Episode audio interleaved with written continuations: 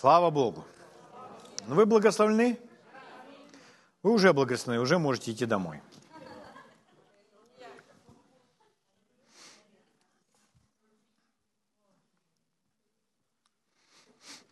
Но у Бога еще кое-что для вас есть. Новая серия у нас с вами сегодня. Новая серия – это как новый поток. Это как новый уровень.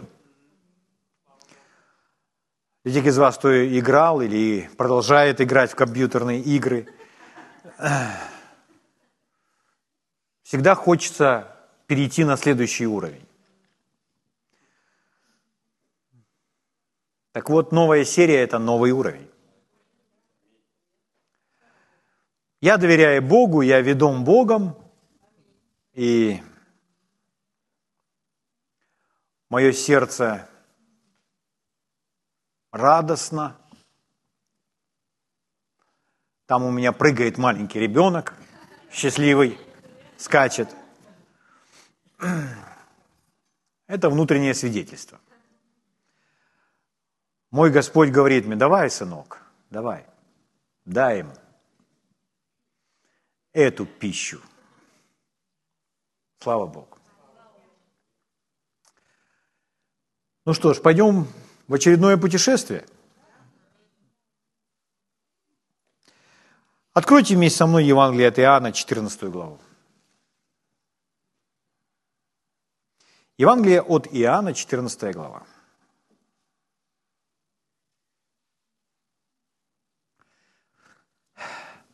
Меня, как служителя,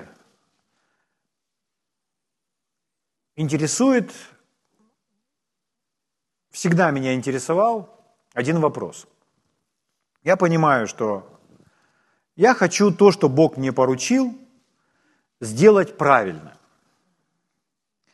Я понимаю, что я за это буду давать отчет. Не потому, что я боюсь этого отчета, что Господь будет мне грозить пальчиком. Я знаю, что Он меня любит. Я не переживаю по этому поводу совсем. Но я хочу Ему угодить от всего своего сердца. Я знаю, что у Бога есть план, и Бог заинтересован, чтобы приобрести человечество, приобрести сердца. Потому что Он любит, потому что Он желает быть успешным в том, чтобы спасти как можно больше тех, кого Он когда-то создал. Я их не создавал. Я могу махнуть рукой. Но я понимаю, что, любя Его, я готов делать все, что Он мне поручит. Я не спрашиваю у Него, вернее, я не прошу у Него: Господь, я бы хотел так или так. Я прихожу к Нему и ищу Его план, потому что я заинтересован в том, чтобы сделать наилучшим образом то, что Он мне поручил. И меня интересовало, так как я призван служить верующим, и только за последние годы Господь начал мне показывать, как служить неверующим, это отдельная история, сейчас у нас с вами здесь все верующие, поэтому про это я в другой раз поговорю. Но когда человек приходит к Богу, то для него это полный переворот жизни. Ну, если этот человек успел нагрешить в своей жизни. Если он нагрешился, уже многое поломал там и так далее, и вот он приходит к Богу. Для него это переворот. Такой, в хорошем смысле, шок. И вот все новое. Он понимает, что так, как жил раньше, больше жить не буду. Буду жить совсем по-другому. Но многих ответов нет. И когда человек приходит, то он имеет много огня, он еще под впечатлением этого шока и по инерции этого шока продолжает двигаться. Но потом он сталкивается с определенными трудностями, нет каких-то ответов и так далее. И проходит год, второй, третий, четвертый, пятый, и у каждого появляется своя история. Люди остывают, некоторые вообще теряют веру и уходят от Бога. Таких немного, но они есть. Много тех, которые просто не горят спустя какое-то время. Кто-то теряет огонь уже через год, а кто-то через 10 лет. А кто-то через 30 лет его не заставишь уже молиться горячей молитвой. Почему такое происходит? Почему в человеке нет постоянного прогресса? Хотя Бог, Он необъятный. Да? Мы все знаем эту историю, как там эти херувимы вокруг Иеговы летают, и каждый раз для них открывается нечто новое. То есть они летают вокруг Иеговы, а Иегова необъятный. Его посмотрел и не запомнил, понимаете? То есть все время видишь нечто новое. Это и в естественном, и в духовном, это все так. То есть там много всего. И вот их реакция на новое познание о Иегове – это свят, свят. И они так делают вечность. Человек, мысля естественно, может подумать, ну это же нудно. Но это только естественно, если так мыслить, то это нудно. Но на самом деле для них это новое познание, все время нечто новое. То есть если бы вы путешествовали по миру и летели в какой-то город в другом континенте, где высокие небоскребы, а уже на следующий месяц вы находитесь среди пирамид, а на следующий месяц вы летите куда-то, где-то там в северные какие-то страны, где другая растительность и какие-то горные реки и водопады, а потом вы летите в Азию и находитесь где-то среди бамбука и там уже совсем другой пейзаж, и у вас каждый определенный период, ну вы отдыхаете, естественно, потому что человеку нужно отдыхать, вы отдыхаете и опять путешествие, отдыхаете и опять путешествие. Вам бы не надоедало. Вы сказали, какая у меня интересная жизнь, какой необъятный мир, сколько, как много всего, какая растительность, какие животные, какие люди, какие языки. А если вы еще по ресторанам ходите и пробуете везде пищу, разную, аминь, вас еще обслуживают, то вы думаете, вау! Угу. Вы скажете, ой, Оля, что-то мы давно никуда не ехали. Почему? Это новое познание. Так вот, если вокруг Бога летать, то это нечто подобное. Вы видите все новое. И поверьте, Бог интереснее даже, чем пальма. Какаду и фламинго. Он интересней. Это Бог. Но я отвлекся. Какой же вопрос меня интересовал? Мне же нужно этим верующим служить, и это мое служение. И они же должны быть счастливы всю свою жизнь. И я понимаю, что если я буду проповедовать своим людям, ну, вам, овцам, то, что нужно мне, как проповеднику, то вы будете приходить и все время думать, мы в каком-то проповедническом университете. Он из нас каких-то евангелистов готовит.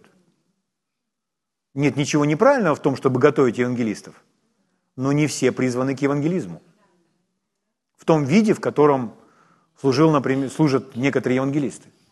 Поэтому какой вопрос меня интересовал? Меня всегда интересовал вопрос, что есть общее для каждого верующего? Что в Слове Божьем общее, я имею в виду относительно служения, общее для каждого человека, который приходит в церковь. И человеку нужно быть вовлеченным в это. Что есть общее? Я знаю, что служение для каждого верующего человека, в которое должен быть вовлечен каждый член тела Христова. Каждый. В первую очередь это молитва. Каждый должен служить своей молитвой Богу. Служить своей молитвой Богу – это значит не молиться только о себе, а молиться о том, о чем Бог призывает. Это каждый человек должен быть вовлечен. Угу. Ну, мы знаем, что все верующие люди, их всех нужно учить вере. Угу. Но вот еще одна очень важная истина. Одна очень важная истина, которой нам с вами нужно учиться, и во что мы с вами должны быть вовлечены чаще, чем даже в молитву. 24 часа в сутки. 24 часа в сутки. То есть и днем, и ночью мы в это должны быть вовлечены. Сказать, как такое может быть? Что же это такое? Это ваш контакт и ваши взаимоотношения со Святым Духом. Чтобы получать от Него помощь. Поэтому мы с вами будем говорить в ближайшие несколько вечеров о небесном, божественном помощнике. У нас были разные серии о Духе Святом, но в этот раз мы с вами сделаем ударение на Духа Святого как на помощника. О чем это, я вам скажу. Подумайте. Ответьте себе на такой вопрос. Нуждаюсь ли я в помощи? Каждый человек в церкви, в том контексте, о чем мы только что сказали, скажет, конечно, нуждаюсь. Аминь, аминь и аминь.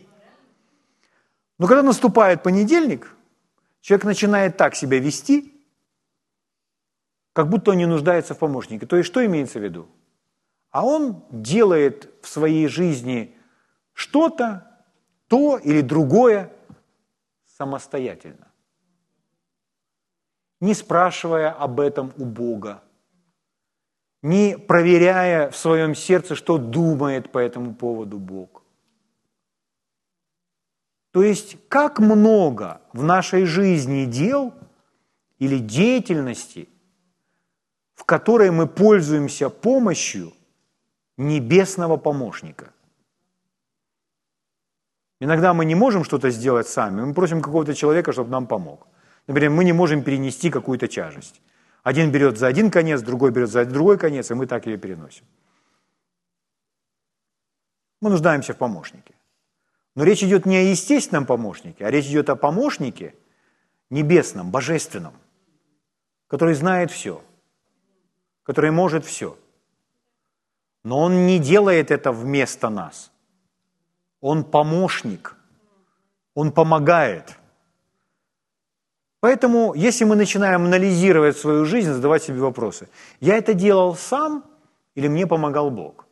Скажите, если вам помогает эффективный, разумный, мудрый, сильный помощник, скажите, вам будет тяжело?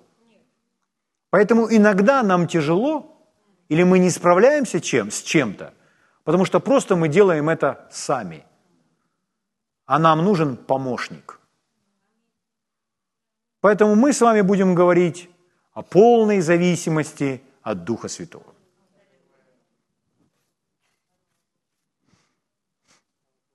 Вы рады? О, как я рад. Аллилуйя. Итак, вы открыли Евангелие от Иоанна, 14 глава. Какие здесь события? Иисус уже несколько раз говорил ученикам, что Он говорил о своих страданиях, Он говорил о том, что Ему нужно, что Он умрет, Он говорил о том, что Он уходит к Отцу. Когда они это слышали, это их не особо радовало. Представьте, что вы ходите вместе с Иисусом, вы вместе с Ним кушаете, вы видите, как Он служит. Вы не знаете всего, вы не понимаете всего, но вы в Его присутствии. И понятно, что ваша жизнь изменилась навсегда. Вы не останетесь уже прежним. И Иисус вам говорит, я ухожу, я должен буду вас оставить. Вы меня больше не увидите. Какова наша реакция? Конечно же, мы расстроимся. Расстроились и ученики. Они расстроились. Говорят, и мы тоже жить не хотим. Мы умрем с тобой. Угу. Давайте мы вначале все-таки прочитаем 16 главу. Сейчас вернемся в 14. 16 глава, давайте я вам прочитаю то, о чем я сказал немножко. 5 стих читаю. Иисус говорит так. «Теперь иду к пославшему меня, и никто из вас не спрашивает меня, куда идешь. Но от того, что я сказал вам это, печалью исполнилось сердце ваше». Угу. А 7 стих он говорит: «Но я истину говорю вам, лучше для вас, чтобы я пошел». Вот задается вопрос, Иисус с нами, мы вместе с Ним, мы каждый день ходим вместе с Ним. Или люди, читающие сегодня Евангелие, они могут говорить, хорошо же было ученикам. Они сидели у костра в присутствии Иисуса. Они видели Его лицо, они видели Его мимику, они слышали Его интонацию, как Он говорил. Иисус говорит, к примеру, там какие-то слова. Не смущайтесь, не бойтесь. В доме Отца Моего обителей много. Они слышали, как Он это говорил. Он говорил или «не печальтесь», или «не печальтесь», «да не печальтесь вы». Как-то он говорил, с какой-то интонацией. Они это все слышали. Он рядом с ними сидел, тот, который помазан более всех. Понимаете? И вот сказать, вот им же хорошо было. Нам не так хорошо, как им. Они видели Его, они Его слушали, они были рядом с Ним. Но если основываться на словах Иисуса, то на самом деле нам лучше. И им, когда Он ушел, и Дух Святой пришел, тоже было лучше.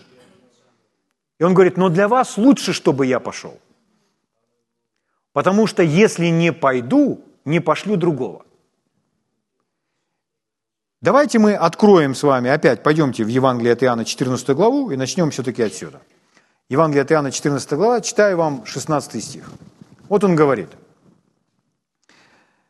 «Умолю Отца, и даст вам другого утешителя, да пребудет с вами вовек».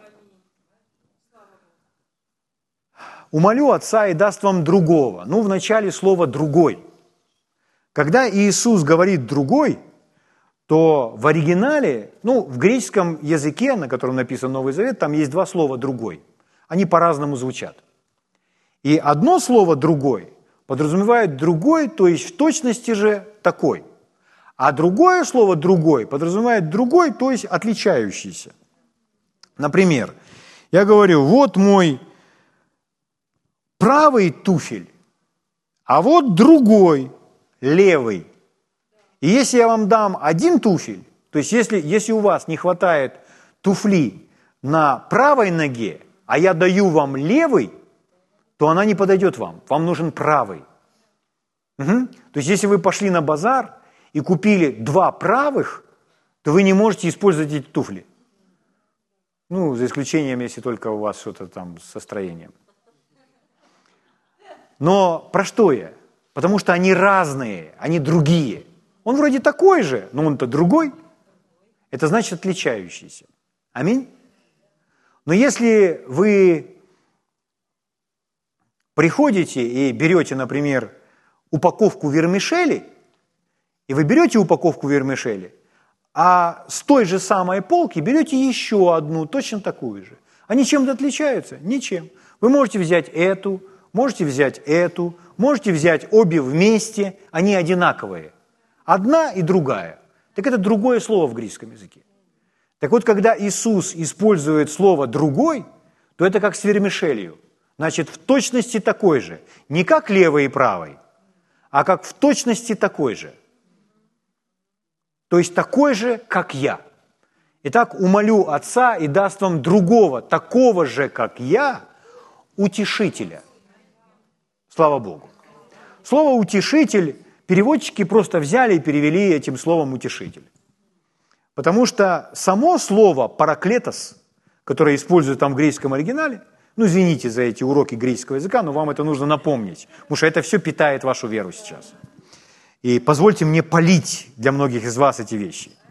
И вот слово «параклетос», греческое слово, которое используется у нас, и переводчики перевели как «утешитель», в других переводах на английском языке тоже переведено как «утешитель». Но есть расширенный перевод Библии. И в расширенном переводе Библии они взяли слово «параклетос» и написали в скобках все значения этого слова, все синонимы. И всего этих основных синонимов 7. Давайте я вам их прочитаю. Все 7 синонимов, чтобы разобраться, о чем говорит это слово «параклетос». Угу. Итак, Иисус говорит: «Я умолю Отца и даст вам другого».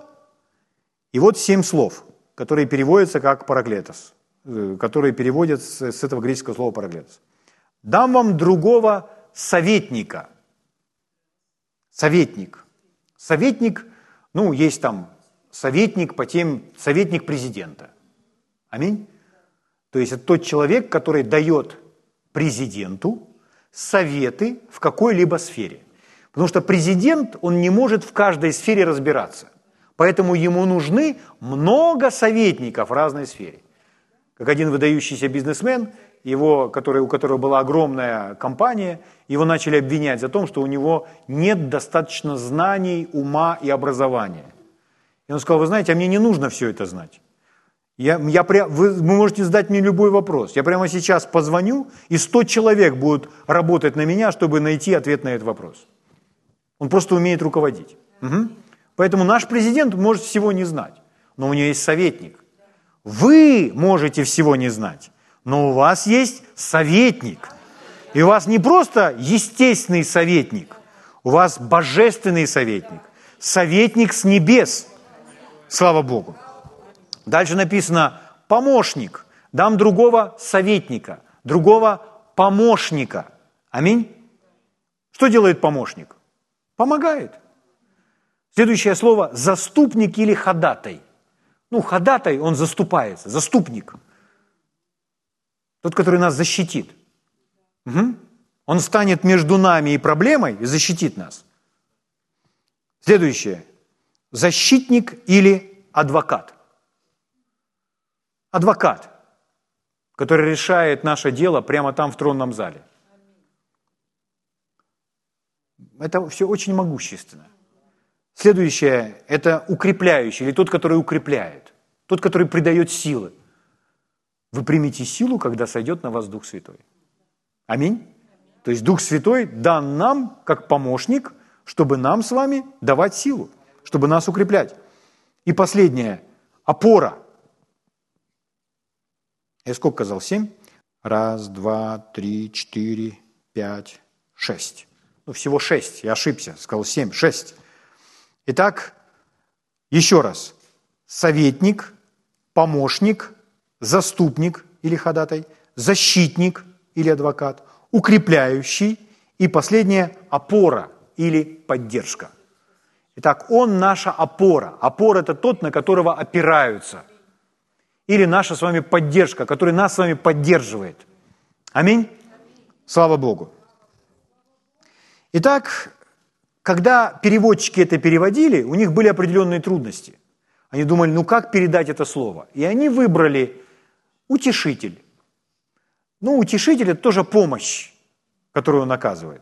Но если прочитать это все, то я думаю, что наилучшее слово, которое обобщило бы все – значение слова «параклетос» – это все-таки помощник, потому что каждое из перечисленного – это есть помощь. Поэтому Дух Святой – это тот Дух, который оказывает нам с вами помощь. Аминь? Слава Богу. В одном из переводов это так и звучит, что утешитель, который, в смысле помощник, как помощник, который помогает. Угу. Слава Богу. Поэтому мы с вами уделим время, чтобы говорить о Духе Святом именно в такой ипостаси, как помощник, который нам с вами помогает. Слава Богу. Итак, ученики были расстроены, а Иисус говорит: «Истину говорю вам, лучше для вас, чтобы я пошел». Это Евангелие от Иоанна, 16 глава, 7 стих. «Ибо, если я не пойду, утешитель не придет к вам, а если пойду, то пошлю его к вам». Поэтому мы поняли, что это для нас с вами очень хорошо. «Пошлю его к вам» – это значит, он будет с нами всегда. Когда вы находились с Иисусом в те времена, если бы вы находились с Иисусом в те времена, и вы находились с Ним в определенной комнате, например, в гостиной, вы сидите за столом, и сидят все ваши братья и ученики также за столом, Иисус о чем-то говорит.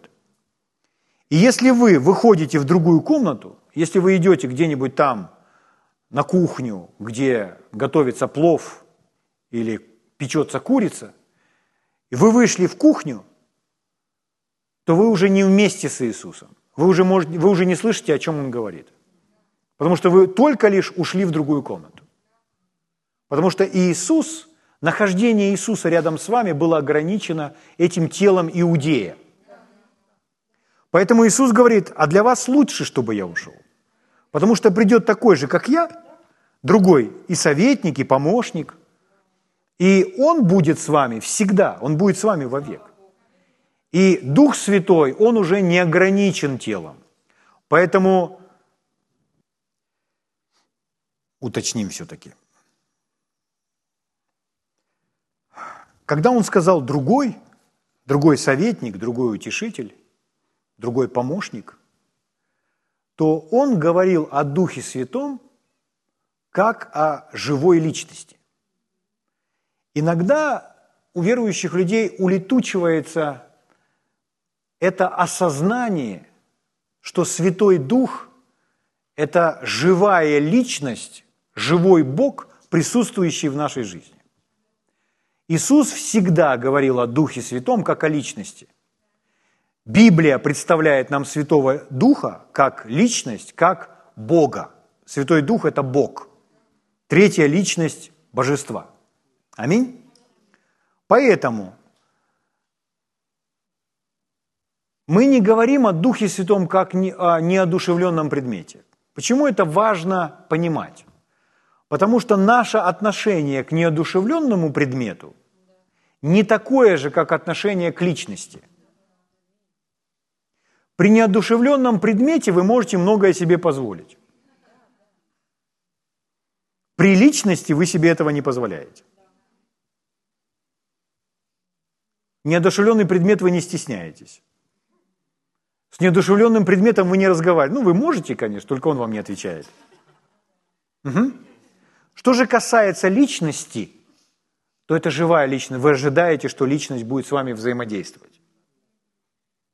То есть, если вы заказали стул новый, и вам привезли, какая-то служба приехала, привезла стул, звонят вам в дверь, в квартиру или в дом, и говорят, мы привезли ваш стул, который вы заказывали.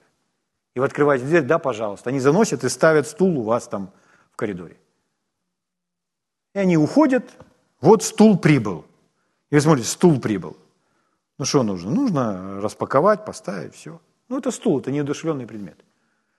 Но если к вам пришел кто-то, если к вам приехал родственник или пришел какой-то брат, и вам говорят, вот брат твой идет. И вы открываете дверь, брат пришел. То что начинается? Начинается диалог. Начинается взаимодействие. Говорит, пожалуйста, проходи. Вы уделяете ему внимание. Вы вместе с ним пьете чай, вы вместе с ним разговариваете. Вы не можете себя так вести, как со стулом. То есть вы не отворачиваетесь и не смотрите в другую сторону. Со стулом вы можете так себя вести, с братом нет. Поэтому наше отношение, наше поведение с живой личностью и с неживой личностью очень сильно отличается. Поэтому важно понимать, что Дух Святой – это живая личность. Такая живая личность, как ваш муж или ваша жена, как ваши дети. Личность. Аминь? То есть Святой Дух – это не сила. Он обладает силой, он сильный, но он не сила. Вот электричество, электроэнергия – это сила, но это не личность. То есть мы не подходим и не вскрываем розетку, не берем за оголенные провода, не говорим: электричество, пожалуйста, сейчас меня не бей. То есть мы так себя не ведем. Мы знаем, ударит. Святой Дух – это личность, живая личность. Поэтому, когда мы читаем, мы должны всегда это видеть. Позвольте, я вам отрывок прочитаю, и вы просто увидите, как Иисус говорит, что это Он. Это не оно, не она, в том смысле, что сила. Угу. Не оно, что помазание. Слово «помазание» – это все равно, что синоним Святого Духа. Потому что Дух Святой помазал меня, говорит Иисус. Помазание – это проявление Духа, проявление силы Святого Духа. Но если человек думает «помазание, помазание, помазание» и относится к проявлению этого помазания как к чему-то неодушевленному, как только к силе, это ошибка и неправильное отношение, неправильное понимание. Нам сказано: не оскорбляйте Духа Святого, не угашать. Аминь. Вот Иисус говорит: истину говорю вам, лучше для вас, чтобы я пошел, ибо если я не пойду, утешитель не придет к вам. А если пойду, то пошлю его к вам, другую личность. Дальше. Он, придя, обличит мир о грехе и о правде, и о суде. О грехе, что не веруют в меня, о правде, что я иду к Отцу моему, и уже не увидите меня. О суде же, что князь мира сего осужден. Еще много имею сказать вам, но вы теперь не можете вместить. Когда же придет Он, Дух истины, то наставит вас на всякую истину, ибо не от себя говорить будет, но будет говорить, что услышит, и будущее возвестит вам. Он прославит меня, потому что от моего возьмет и возвестит вам. То есть Дух Святой – это Он, это личность, аминь, живой. Это значит, мы можем с Ним общаться. Можем мы с Ним общаться под деревом, в своей спальне, даже в ванной, но с нами личность Святого Духа повсюду. Аминь. Слава Богу. Хорошо, 13 стих еще раз. 16:13. Когда же придет Он, Дух истины, то наставит вас на всякую истину. Это Его служение. У нас написано «наставит», в другом переводе это звучит как «введет» или «проведет вас во всякую истину». Греческий оригинал, это слово, которое в оригинале используется, оно может переводиться как «наставит» и как «проведет». То есть Он приведет нас к познанию всей истины. Это Его служение. Это Его служение, это Его миссия для нас. Слава Богу. Аминь. Что это значит? Это значит так, друзья. Мы с вами можем в любой момент остановиться и сказать: Господь, Дух Святой, покажи мне, что есть истина. Покажи мне, это истинно, и это Его служение. Иисус пообещал, что Он это будет делать. Вот почему сказано: вы имеете помазание от святого и знаете все. И вы не имеете нужды, чтобы кто учил вас, чтобы знать, где правда, где ложь. Дух Святой – это Его служение, это Его задание – помочь нам войти в познание всей истины. Всей истины. Знаете, в чем великая радость? Потому что Слово Божье говорит: познаете истину, и истина сделает вас свободными. Поэтому Дух Святой помогает нам быть свободными. Когда Он наставляет нас на всякую истину, когда Он вводит нас во всякую истину, мы становимся свободнее. И знаете, что в этот момент еще происходит? Если вы познаете, что есть истина, то вы познаете противоположность, что это ложь. Вот это истина, а это ложь. И вы уже не будете обмануты, и никто не обманет вас. Своей головой я до этого додуматься не могу. В моей голове этих ответов нет. Но это служение или помощь Святого Духа мне разобраться в этих вопросах и в этих вещах. Слава Богу. Тут написано, ибо не от себя говорить будет, но будет говорить, что услышит, и будущее возвестит. Но не будет говорить от себя. То есть Дух Святой не передает нечто свое. Он проводник, проводник от Отца к нам.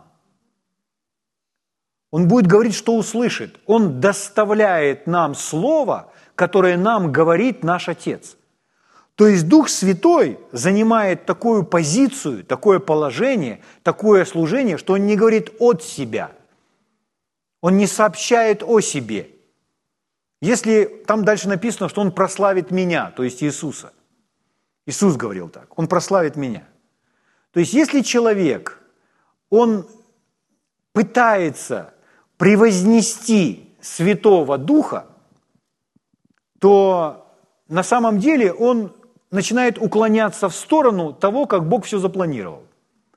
Потому что служение Святого Духа направлено на то, чтобы мы всегда смотрели на Иисуса и прославляли Его. Поэтому сказано, Иисус сказал, Он прославит меня. Чтобы не было никаких перекосов, чтобы человек понимал, вся истина в Иисусе, Иисус мой Искупитель, и Бог так избрал, чтобы прославить Иисуса, и в Иисусе показать нам все, и показать нам самих, и показать нам Бога, то мы должны смотреть на Иисуса, Дух Святой открывает нам Иисуса, Дух Святой прославляет для нас Иисуса. Аминь. И если мы вдруг отвлекаемся от Иисуса, и мы думаем, о, у нас есть третья личность Божества, будем прославлять Его. Бог так не предназначил. Нет, мы можем сказать Духу Святому спасибо и слава. Мы должны относиться к Нему почтительно, с уважением. Но Божья цель и задача, чтобы мы, наш взгляд был все время на начальнике и совершителе нашей веры, на Господе Иисусе Христе. В Нем откровение. Угу. Он путь, Он истина и жизнь. Слава Богу. А Дух истины, Он все время направляет наш взгляд на истину, то есть на Иисуса. Слава Богу. Здесь написано, не от себя говорить будет, но будет говорить, что услышит. И 14 стих, Он прославит меня, потому что от моего возьмет и возвестит вам. Это Иисус говорит. Слава Богу. От моего возьмет и возвестит вам.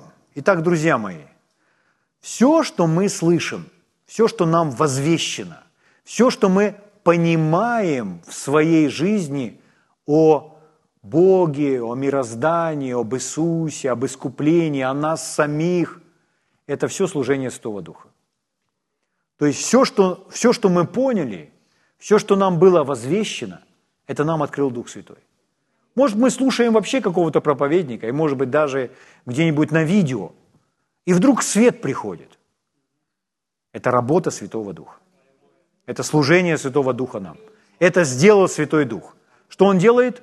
Он наставляет, Он вводит нас во всякую истину, чтобы мы с вами были еще более свободными.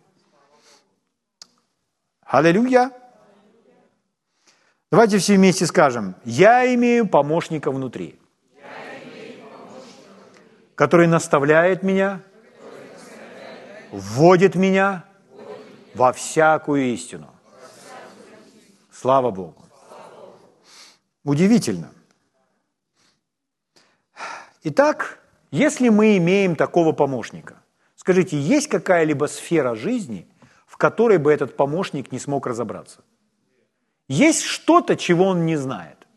Друзья мои, вы никогда от Бога не услышите, ну, не знаю. Это Бог. Это Бог. Что Бога делает Богом? Что Он всезнающий. Аминь? То есть обладает всем знанием. Какое только может быть. Знанием математики. Знанием физики и химии. Знанием космоса. Знанием медицины. Знанием тела. Знанием любого автомобиля. Откуда появилась Тесла? От Бога? Ну, это современный автомобиль.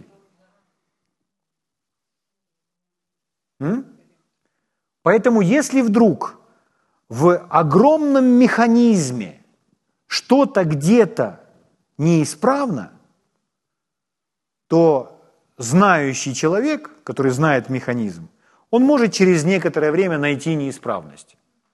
А Бог, он может неисправность найти вот так. Тимур однажды рассказывал, я не знаю, как эта деталь называется, которая снаружи на самолете. Но там нужно было закрыть, в общем, эту крышку, там проверить перед взлетом. Если это не сделать, то посадка будет невозможна просто. И когда они сели и проверяли все по списку, то он несколько раз переспросил, вы проверили? И он назвал название этого узла. И сказали, да, мы проверили. И, казалось бы, нужно было уже взлетать, все, но внутри он не имел удовлетворения, он не имел покоя относительно вот этого узла. Он сказал, давайте остановимся. И несмотря на то, что им нужно было бы там и освободить полосу и так далее, и за этот простой нужно было платить, но он сказал, давайте остановимся, давайте отложим на взлет, давайте еще раз проверим. И он сам вышел проверить. Когда он вышел снаружи самолета, чтобы проверить, она не была закрыта. То есть посадка была бы невозможна. У них не открылись бы шасси, они бы просто не сели. Поэтому Дух Святой просто ему об этом показывал. Когда он сел, то ребята, которые вместе с ним, которые были профессиональные пилоты, возможно, более профессиональные, чем он, они посмотрели на него и подумали, что это он из себя тут это самое. Но дело не в нем, потому что это доступно не проповедникам. Это доступно каждому верующему человеку, в котором живет Дух Святой. Просто в чем проблема, друзья? А проблема в том, почему у верующих людей так много проблем? Потому что они не научились быть зависимыми от Небесного помощника. Они делают самостоятельно. Самостоятельно идут туда, самостоятельно принимают решения, самостоятельно трудятся в течение целого дня. Но что нужно сделать? Нужно научиться быть зависимым 24 часа в сутки. Слово Божье говорит, мы им живем и движемся, и существуем. И Он дает нам и жизнь, и дыхание, и все. Он все равно с нами, Он все равно в нас. Аминь? Слава Богу. А Он наставит нас на всякую истину, то есть подскажет и поможет нам в каждой жизненной ситуации. Слава Богу. И когда мы говорим о том, что Он наставит или покажет, или откроет, мы не говорим с вами о каком-то видении, что человек будет видеть ведомым в маленьких вещах. Это прекрасно, это интересно, это удивительно. Быть ведомым в маленьких вещах. Слава Богу. Да? Давайте все вместе скажем вслух. Иисус сказал, Дух Святой наставит меня на всякую истину, и будущее возвестит мне. Почему мы об этом говорим? Знаете, с чего все начинается? Все начинается с того, что то, что сказал Иисус, нам просто в это нужно поверить. Поверить и сказать, это так в моей жизни. Я верю в это, и я принимаю это. И так происходит в моей жизни. Слава Богу. Аллилуйя. Поэтому я благодарю Тебя, Господь, что Ты делаешь это. Итак, еще раз. «Когда же придет Он, Дух истины, то наставит вас на всякую истину, ибо не от себя говорить будет, но будет говорить, что услышит, и будущее возвестит вам». Слава Богу. Итак, наш вопрос. Возвращаемся к нему. Я себе задаю вопрос. Вы себе задавайте вопрос. Нуждаюсь ли я в помощи? Конечно, я нуждаюсь в помощи. Давайте откроем Римлянам 8 глава, 26 стих. Римлянам 8, 26. Побудьте со мной еще 10 минут. Можете? Я имею в виду, мне нужно ваше внимание еще 10 минут. Всего 10 минут. Римлянам 8:26. Написано, также и Дух подкрепляет, в другом переводе звучит как помогает.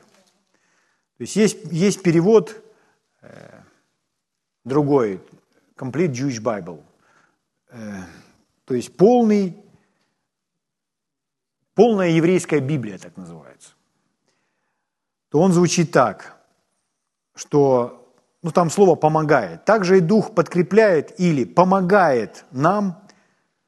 Там нет слова «в немощах». Если посмотрите это слово «немощи», то это речь идет не о болезнях, а просто о слабостях. Немощи – то есть слабость, то есть то, чего я не могу. Поэтому не в болезнях, а в слабостях. Итак, Дух помогает нам в наших слабостях. Ибо мы не знаем, о чем молиться, как должно. Ну, когда люди читают, ибо мы не знаем, о чем молиться, как должно, то человек может подумать так, ну, потому что я не знаю, как молиться. Но здесь не сказано, что человек не знает, как молиться. Для этого есть учение. И мы можем научиться, как молиться. Мы можем знать, как молиться. Мы можем знать, что есть молитва веры, а есть молитва благодарности. Аминь. Есть молитва согласия, а есть молитва посвящения. То есть мы можем знать, как мы можем знать принципы. Мы знаем, что мы молимся Отцу во имя Иисуса. Сам Иисус учил, просите, и дано будет вам. Просите с верой, немало не сомневаясь. То есть мы знаем какие-то молитвенные принципы. Аминь. Поэтому вопрос не в том, что мы не знаем, как молиться. Но здесь написано, что мы не знаем, как молиться о чем-то конкретном. То есть есть какая-то ситуация или какая-то личность, а мы не знаем, как именно молиться об этом. И в этом нам нужен помощник. То есть мы не молимся о любой жизненной ситуации одинаково, а мы нуждаемся в помощнике, который поможет нам и будет вести нас молиться определенным образом. Слава Богу. О! Потому что Дух Святой, Он знает не только все про ваш автомобиль, а Он также знает все и про молитву. Угу. Да. Человек думает, я занимаюсь этим делом уже 30 лет. Зачем мне в этой сфере на Бога уповать? И человек обретает таким образом определенную независимость от Бога. Но невозможно учесть все детали. Точно так же, как если пилот садится в самолет, или машинист садится в поезд, или человек-водитель просто садится за руль своего автомобиля, и у него есть внутреннее предостережение относительно чего-то, то ему нужно быть послушным Богу. Несмотря на то, что он ездил на своем автомобиле, был машинистом поезда или летал на самолете последние 30 лет своей жизни. Потому что невозможно учесть все. Поэтому, слава Богу, за милость, что люди, которые живут самостоятельно, хранимы Богом и продолжают ходить по этой земле. Аллилуйя! Так человек делает что-то сам. Сам просто. Да зачем мне чья-то помощь? Я сам хочу. Бог тут лучше мне, пускай не мешает. Я здесь хочу отдохнуть, понаслаждаться как-то так. И человек делает что-то, потом сталкивается с проблемами, теряет все свои деньги, у него все рушится, ничего не получается. Все, пришел к тому моменту, где начал, и говорит, ну все, уже ничего больше не остается, только молиться. Но с этого нужно было начинать. То есть, если мы хотим иметь определенный успех, то с этого нужно начать. Говорить, Господь, я с тобой. Ты мне подсказывай, ты меня веди. Аминь. То есть, мы все согласовываем с Ним. И не Он подстраивается под нас. Этот помощник не заходит так, не заглядывает через плечо и говорит, ну что ты там сегодня решил? Что ты там сегодня? В чем тебе помочь? Что ты там сегодня решил? Давай помогу, в чем ты там... Нет. Это по-другому. У него есть план. Аминь. Слава Богу. Иисус так говорил: без меня не можете делать ничего. А апостол Павел говорит: кто думает, что он знает, тот ничего еще не знает. Но кто любит Бога, тому дано знание от Него. Но кто думает, что знает, тот ничего еще не знает. Почему? Невозможно учесть все детали. Мы нуждаемся в помощнике. Поэтому нужно честно себе ответить на этот вопрос. Не быть гордым, а осознать, что мы, это нормально и правильно быть зависимым от Него. От своего помощника небесного. Слава Богу. Иисус говорил: «Дух животворит, плоть не пользует немало», написано в нашем синодальном переводе. «Без меня не можете делать ничего, дух животворит». А плоть, в другом переводе, в переводе епископа Кассиана, не приносит пользы, не приносит никакой пользы. Один из переводов, опять еврейская Библия: «Дух дает жизнь, а плоть не поможет». Дух дает жизнь, а плоть не помогает, не поможет вам. То есть плоть в данном случае не может помочь, не в состоянии помочь. Слава Богу. Помните Иисус, как Он начал служить, как Он начал заниматься, совершать свою миссию. Он до 30 лет не проповедовал, не учил и никого не исцелял. Почему? Потому что рядом с Ним не было того помощника. Помощник пришел на Него и помазал Его в один из дней. Все эти дни до 30-летия Иисус ожидал, когда помощник придет для осуществления этой помощи и миссии. Он то же самое сказал ученикам. Он сказал: идите по всему миру и проповедуйте Евангелие, но никуда не отлучайтесь из Иерусалима, но ждите обещанного от Отца. Ибо вы примете силу, когда сойдет на вас Дух Святой, и тогда будете мне свидетелями. Чем они занимались? От воскресения до Дня Пятидесятницы. Или после Его прихода до Дня Пятидесятницы. Они никуда не пошли, они не проповедовали, они сидели закрытые в горнице, ожидали того дня, о котором обещал Иисус, что придет помощник. Снизошел помощник. Помощник как пришел? Как сильный ветер с неба. Пришел как сильный ветер, наполнил весь дом, наполнил и пропитал каждого из них. Помощник пришел, и они вывалили наружу, были вытолкнуты им. И они с этого момента они начали служить. Итак, Иисусу нужен был помощник. Почему Иисусу нужен был помощник? Потому что Он себя полностью опустошил. Потому что Он, будучи Богом, стал человеком, стал как человек. И принял образ раба, уничижил себя. Поэтому Он в точности, как наш пример, показал: без помощника не могу делать ничего, поэтому ничего и не делал. Ученики без помощника тоже ничего не делали. Поэтому вопрос к нам сегодня. Мы нуждаемся в помощнике? Ну, я же не проповедник, я же слесарь. Хорошо, слесарь нуждается в помощнике? Благочестивый, Богом избранный слесарь имеет для себя обещание Иисуса Христа, что в его жизнь приходит теперь помощник небесный,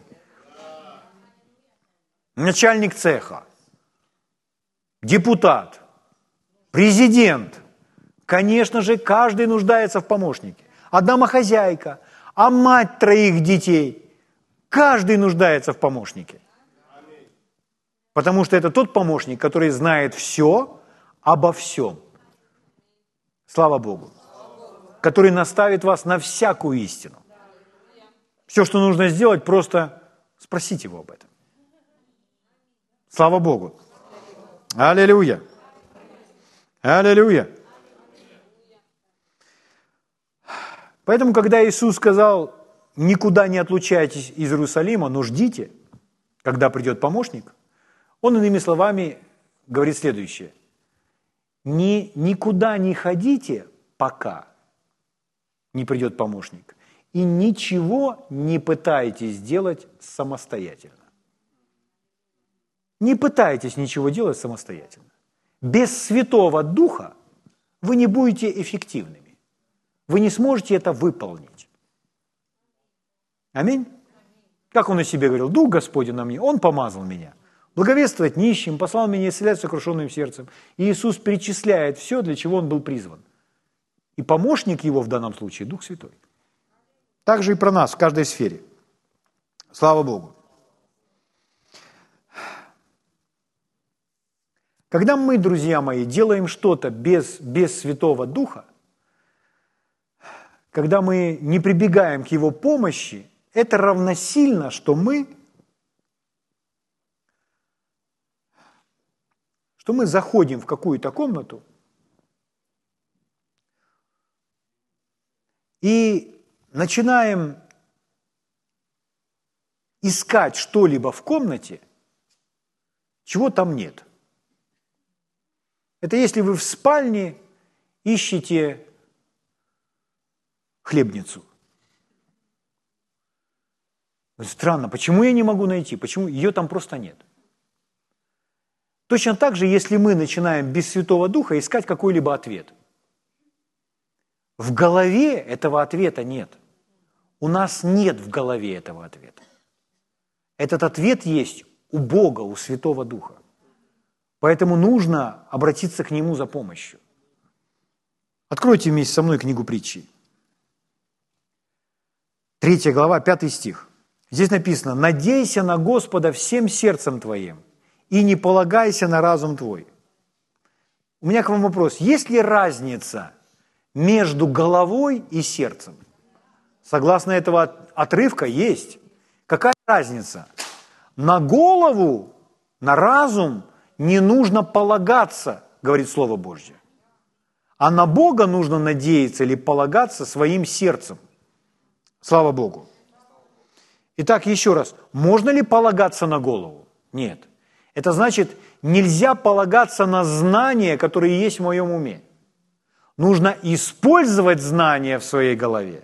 Нужно их накапливать, но полагаться на них, принимая решение, нельзя.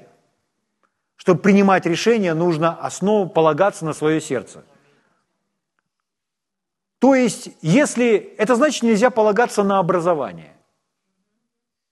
Нельзя полагаться на статистику, на цифры, которые нам предлагают. Посмотрев на статистику и принимать решение, вы будете попадать в проблемы снова и снова и снова и снова. Нельзя этого делать. Тем более статистику, которую вам приводят сегодня. А как нужно принимать решение? А он говорит нам, не основываясь на знании в голове, а основываясь на том, что в вашем сердце. Используйте голову, используйте разум. Разум нам дан Богом, чтобы мы читали, чтобы мы слушали, чтобы мы обучались, чтобы мы искали новое знание. Но для принятия решения не знание, не основываясь на своей логике, а основываясь на сердце. В этом есть разница. Почему? Потому что в голове нет ответов. В голове этого нет. Это все равно, что в спальне искать ложки, а в ванной искать подушку. Там этого просто нет. То есть как, например, узнать, вам отправляться в это путешествие или ехать в эту поездку или не ехать? Как вам, например, узнать, иметь дело с этим человеком, заключать с ним договор или не заключать? Как об этом знать? На чем можно основываться? На разных историях людей, которые вам рассказали про того или про иного человека? У меня были очень много негативных примеров, когда я не слушал свое сердце, имея дела с людьми. А потом, когда я уже научился, я думал, почему у меня такое предостережение? Почему у меня такое предостережение? Держаться от этого человека подальше. И проходит год, второй, третий, и я думаю, слава Богу, что я держался от этого человека подальше. Потому что потом это все обнаружилось. А я бы попал в серьезные проблемы. Кит Мур рассказывал, как они с Филлис пришли машину покупать. И он говорит, я так хотел этот корвет, я так его хотел, что когда мы делали тест-драйв, мы сели в этот автомобиль, там проехались, по павильону. И Филлис мне говорит, что-то не так с этой машиной. А он ей говорит, что ты имеешь в виду не так? Он говорит, я просто хотел эту машину забрать уже сегодня вечером. Она говорит, что-то не так с этой машиной. Он слушает свое сердце. Говорит, да, что-то не так с этой машиной. И они выходят, и тем ребятам, которые там продают эту машину, которые, ну, дали им ключи, чтобы проводили тест-драйв, и они говорят, что-то не так с этой машиной, эта машина неисправна. Эта машина не совсем исправна. И когда они об этом сказали, ребята переглянулись, как будто они знают что-то, чего не знают они. И когда пришел менеджер, менеджер начал извиняться. Менеджер начал извиняться, как будто они с Филлис знают что-то про эту машину. А мы ничего не знали про эту машину. Но мы знали того, кто знает все про эту машину. Из-за того, что они знают того, кто знает все про эту машину, они сказали, эта машина неисправна. Какая-то неисправность в этой машине. Ну, о, какие профи пришли. Прочувствовали сразу. И можно продать эту машину. И неисправность, она бы не вылезла сразу. Но спустя какое-то время это бы проявилось. И уже было бы сложно это все исправить. Или нужны были какие-то огромные вложения и так далее. Но Господь их сохранил, потому что Господь знает то, чего у человека нет просто в голове. Угу. Поэтому сказано, не полагайся на разум свой. О, я читал отзывы. Отзывы, что это самое лучшее. Слава Богу, это нужно делать. Нужно накапливать и собирать эти знания. Но для принятия решений мы не должны полагаться на это, на эти знания. Нужно полагаться на сердце, на Божье руководство, на Божье водительство. Потому что знание там, внутри, в сердце. Потому что там живет этот помощник. Слава Богу. Надейся на Господа всем сердцем твоим, не полагайся на разум твой. Во всех путях твоих познавай Его. Смотрите, что здесь написано, друзья. Во всех путях. Во всех. Во всех. Во всех. Что, даже то, что кушать? Да. Потому что вся пища, которую мы едим, которая создана Богом, она вся для нас является лекарством. И порой, если человек где-то что-то перегнул и думает, почему у меня что-то побаливает, и врач не может помочь, так вот есть тот, который знает, что вам подсказать. Который просто даст небольшую корректировку. И скажет, ты что нажимаешь на это там? И скажет за какой-то продукт, который в последнее время вы только и употребляете. У тебя перегиб уже произошел. Поменьше вот этого кушай. А ближайшие 2 недели вообще его не ешь. Ну, к примеру. А, так бывает. Слава Богу. Во всех путях твоих познавай Его, и Он направит стези твои. Скажите, Господь направляет меня. Господь ведет меня. Мы это исповедуем, потому что мы в это верим. И мы это принимаем, что Бог делает это для нас. Аминь.